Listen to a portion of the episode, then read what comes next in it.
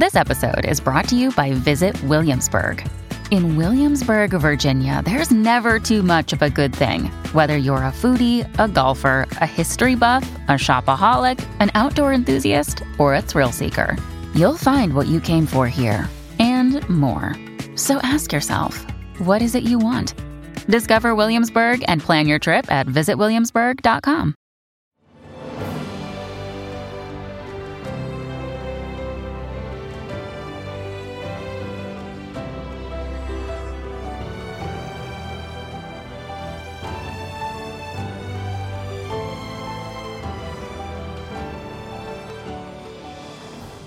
Welcome to the newest episode of Beyond the Fame with Jason Fraley. I'm your host, Jason Fraley, picking the brains of the top filmmakers, musicians, and artists of our time. Tomorrow marks the 10th anniversary of the horrific Boston Marathon bombing on April 15, 2013. I spoke with real life victim Jeff Bauman, who lost both of his legs that day, and Hollywood actor Jake Gyllenhaal, who portrayed him in the 2017 movie Stronger.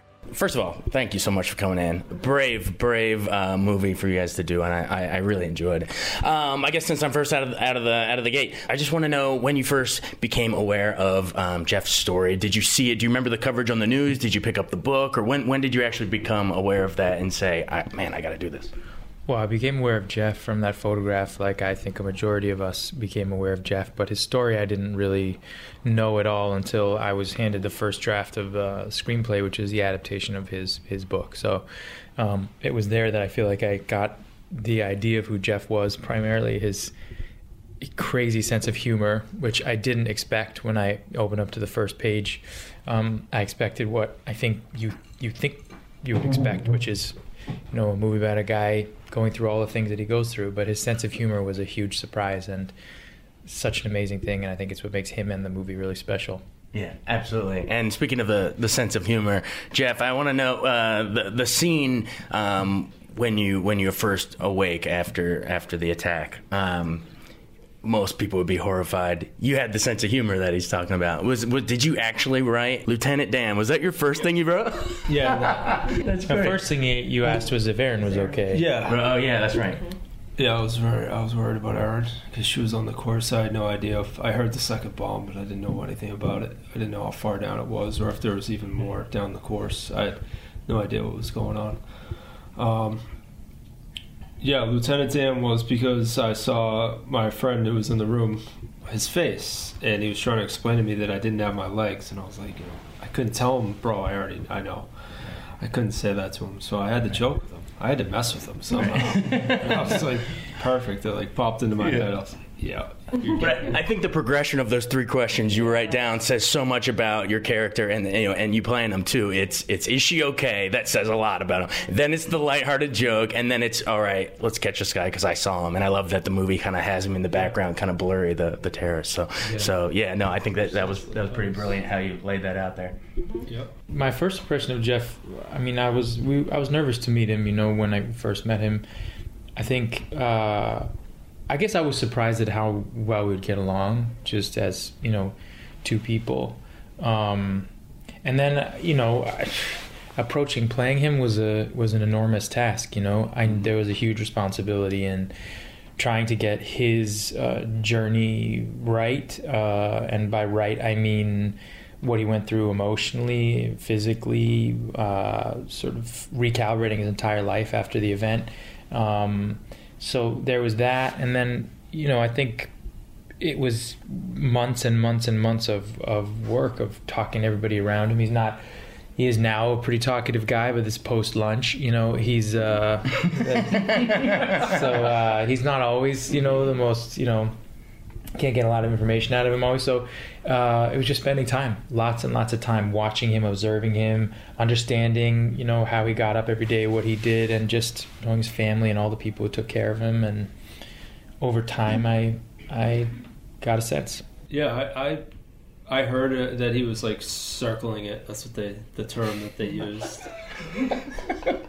Jake is The movie. circling, The movie. circling you like like a vulture. It's actually- We've been doing a lot of intervals, I mean interviews, intervals, a lot of interviews, and I. This is not. I, I've never heard this story about me circling. the- There's not any good. Brother, there's no good animal that circles anything. a shark. Yeah, I don't know if that when they circle at you, it's not like a. It's not gonna be good. Yeah. They're like checking out where to attack you. All right, but in Yeah, this but case, I was like, oh man, I was like, I didn't want it to be that big. I was like, I don't know, that's kind of big. I was like, can't I just play myself? then we just, you know, somehow it falls through because I know like as soon as Jake jumped on, it was going to happen because Jake doesn't mess around. He doesn't mess around, man. He works hard. So I was really excited to see this thing just evolve into a, a great movie. Well, the first thing that we did work on was just going over how I transferred um, out of my chair into like cars, just how I moved in and out of the chair off the ground, and taking off my legs, and and just how I got up from like the ground, how I got up from a seat standing. Uh, so he watched all this and got really into it, did a lot of research on it, and I showed him a lot in the beginning, and then he just kind of took off from there. So that was amazing to see because I was really concerned about that. I was like, man, how how far are you going to go with this? And, and you know, he went all the way with it, which is amazing, and you know, it's that makes me proud. Yeah, we documented a lot of it because for me, I think, you know, I didn't want Jeff to go through all that stuff over and over again. But if we, you know, we did a number of those things and I can understand how he moved and uh, that I would be able to sort of obsessively go over it myself without having to bother him with that stuff too much. But in terms of understanding him, I was more interested in the guy who was the guy before this event. You know, this isn't a movie really, um, really about the event at all. It's about this human being getting through a really tough time. And I think that's where uh, all of us can relate somewhere about someone we know who's struggling with anything. Jeff said something really beautiful on his um, Facebook page the other night. He said it doesn't have to make headlines to be hard. And I think he shows us that, you know, no matter what you're going through or someone you love is going through, you know, that if he can get through it, then, you know, you can get through it. And in today today with all the things that are going on in the world regardless of these events like what jeff experienced these unfathomably inexplicably terrible events that he went through that now seem to be going on look seems like an almost daily basis weekly basis at this point. There are other events all over the world where people are dealing with pain and struggle and feeling like maybe they won't ever be able to get through it. And i think jeff shows you that you can. So Yeah, I, I think probably the hardest thing that I'd have to go through and live through is the relationship between Erin and I. It's really tough because I mean I love her so much, and and I had to relive like watching me, you know, getting in the shower and telling her to leave and pushing her away, and throughout the hospital, kind of reliving that and and always trying to push her away because I, you know, as as a guy, I, I wanted to be like the strong one and.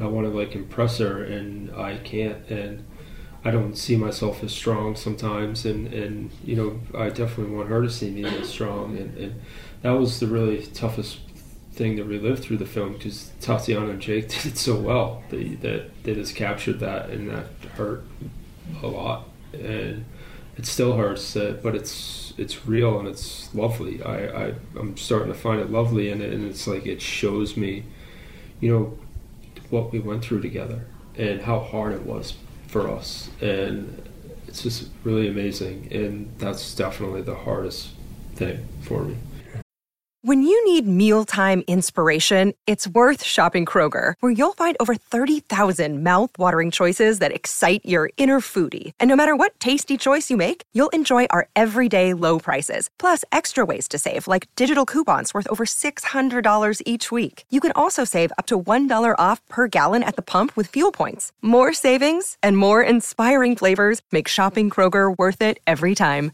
Kroger, fresh for everyone. Fuel restrictions apply. I'm Bradley Trainer. And I'm Don McClain. We have a podcast called Blinded by the Item. A blind item is gossip about a celebrity with their name left out. It's a guessing game, and you can play along. The item might be like this: A-list star carries a Birkin bag worth more than the average person's house to the gym to work out. Pretty sure that's J Lo. And P.S. The person behind all of this is Kris Jenner LLC. We drop a new episode every weekday, so the fun never ends. Blinded by the item. Listen wherever you get podcasts, and watch us on the Blinded by the Item YouTube channel. Yeah, I worked with an incredible uh, dialect coach uh, on what we would call, what he calls, his name's Tim Monich. Who, he's sort of a master of dialect, and he actually lives in Boston now. He, he didn't, but uh, at the time, he's fallen for Boston. Um, but we considered Jeff's accent to be more of an idiolect rather than a dialect. Um, that you know the way Jeff talks when you hear him speak, you know he's not doing this sort of deep Boston accent. There are moments, and particularly at the time where he, you know, he's been sober 15 months, but when he had a couple more beers in him, you know, it would come out. Um, but I think I would drop my gad. yeah. oh my god. Uh, yeah. So I think, you know, listening to many of his, inter- all, I mean, as many pieces of interviews that I could get of him, uh, particularly after the event, you know, and just uh, you could feel also the pressure on him from so many different areas, from all different angles, you know, from different people wanting to give him so much love, and him just trying to recalibrate his life, and his voice changed too, and the way he spoke to people. But throughout all of it, what I felt, regardless of dialect or the Boston accent, was who he was as a human through his voice, which is always loving and always engaging, and you can feel him always sort of even when he talks now, bringing you into the conversation. You know, he's sometimes people end conversations real quick with the way they speak, their rhythm and their intonation. They'll just, that's the end. You know, of, and he's always like, you know, that, uh, and he's always giving it to you, and he always wants you to connect. You know, and it, I learned so much about his personality from the way he spoke, not just from where he was from, but his his inside. You know, I think the subtext of all of their dialogue and all the ways they speak to each other is like with every family, there's this some confusing mix of personality and this sort of, if you're lucky enough, um, you have a family that loves each other, uh, is this unflinching love, particularly in Jeff's family. You know, they are complex characters, and I speak about the, the, the versions of them in the movie, and then I speak of the people that I know in real life, you know, and they are two different people, two different people, um, uh, each one of them and their fictional version. But the thing that is similar with all of them across the board in the movie and also in real life is how they just show up, how they are there. They love each other a lot, uh, even when they hate each other. and I, I think that's. I think that's really very clear in the movie, mm-hmm. and it was very clear to me while I was making this movie. You know, I'd always be prepped before I would go in to meet a new family member. You know, it was like I was like, oh well, Aunt Jen, da da da, da and she's like this, and sometimes she does this, or Jeff will be like, oh, just be, you know, you know this or that. And the only thing I felt was like they were all trying to protect Jeff and love Jeff in their own way.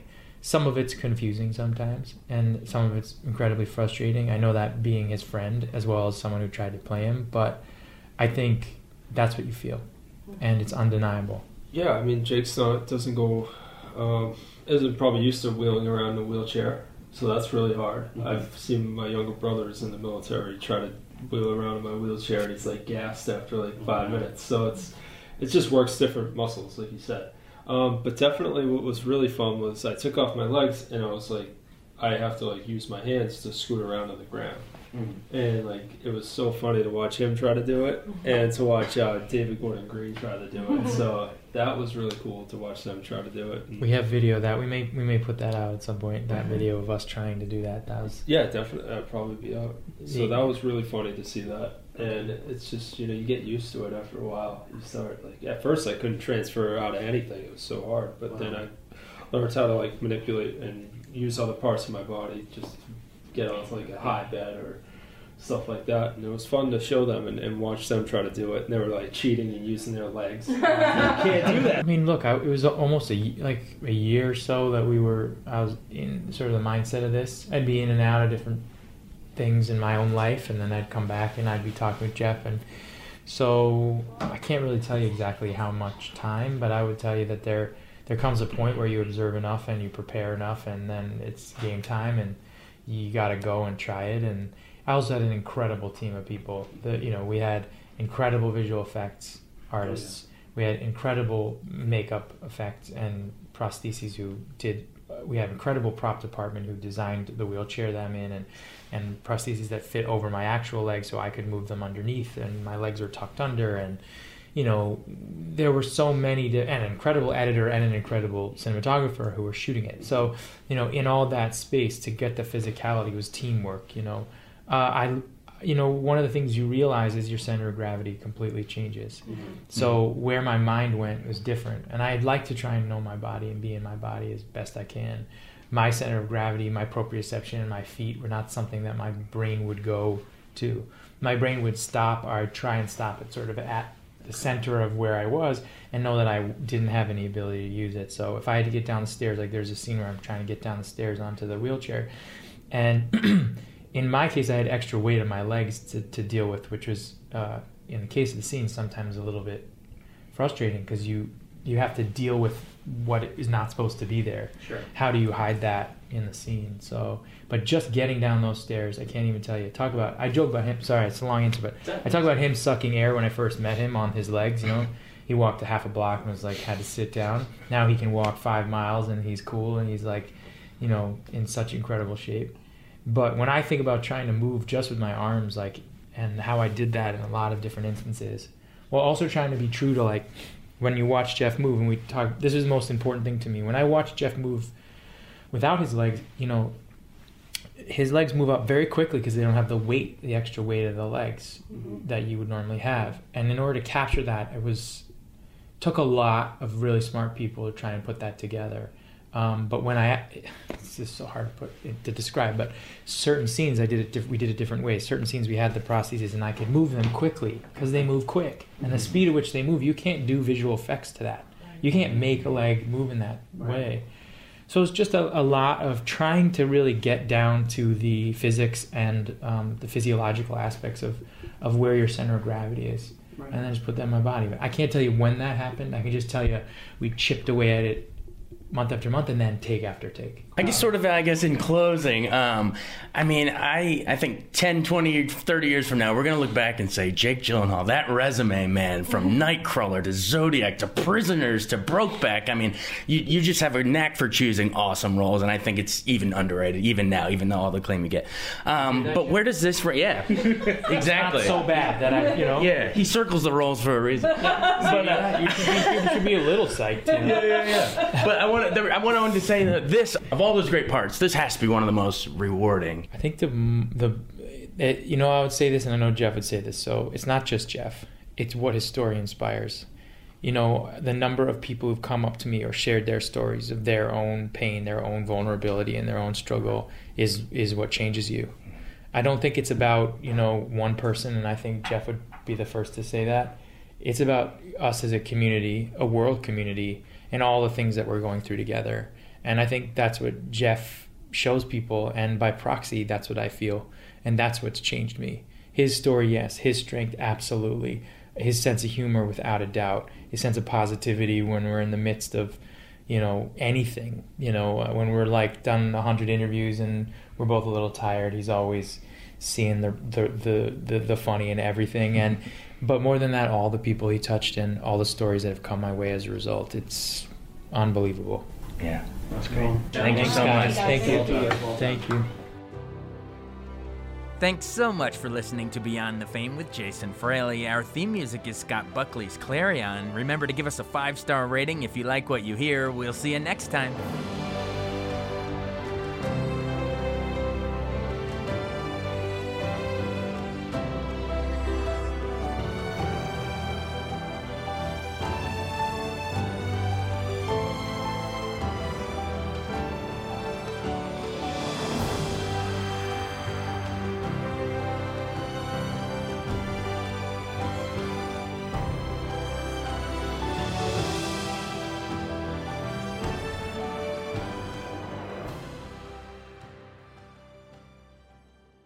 I wanted to take a second to tell you about an app I really enjoy. Living in the DC area is great, and Podcast DC gathers all of the local shows that I like all in one local app health, sports, local news, politics, and so much more. Podcast DC is the new local app with hundreds of DC area podcasts to choose from. I can earn exciting rewards just for listening and share the podcasts I love instantly. Available in the App Store or in Google Play, listen local with Podcast DC.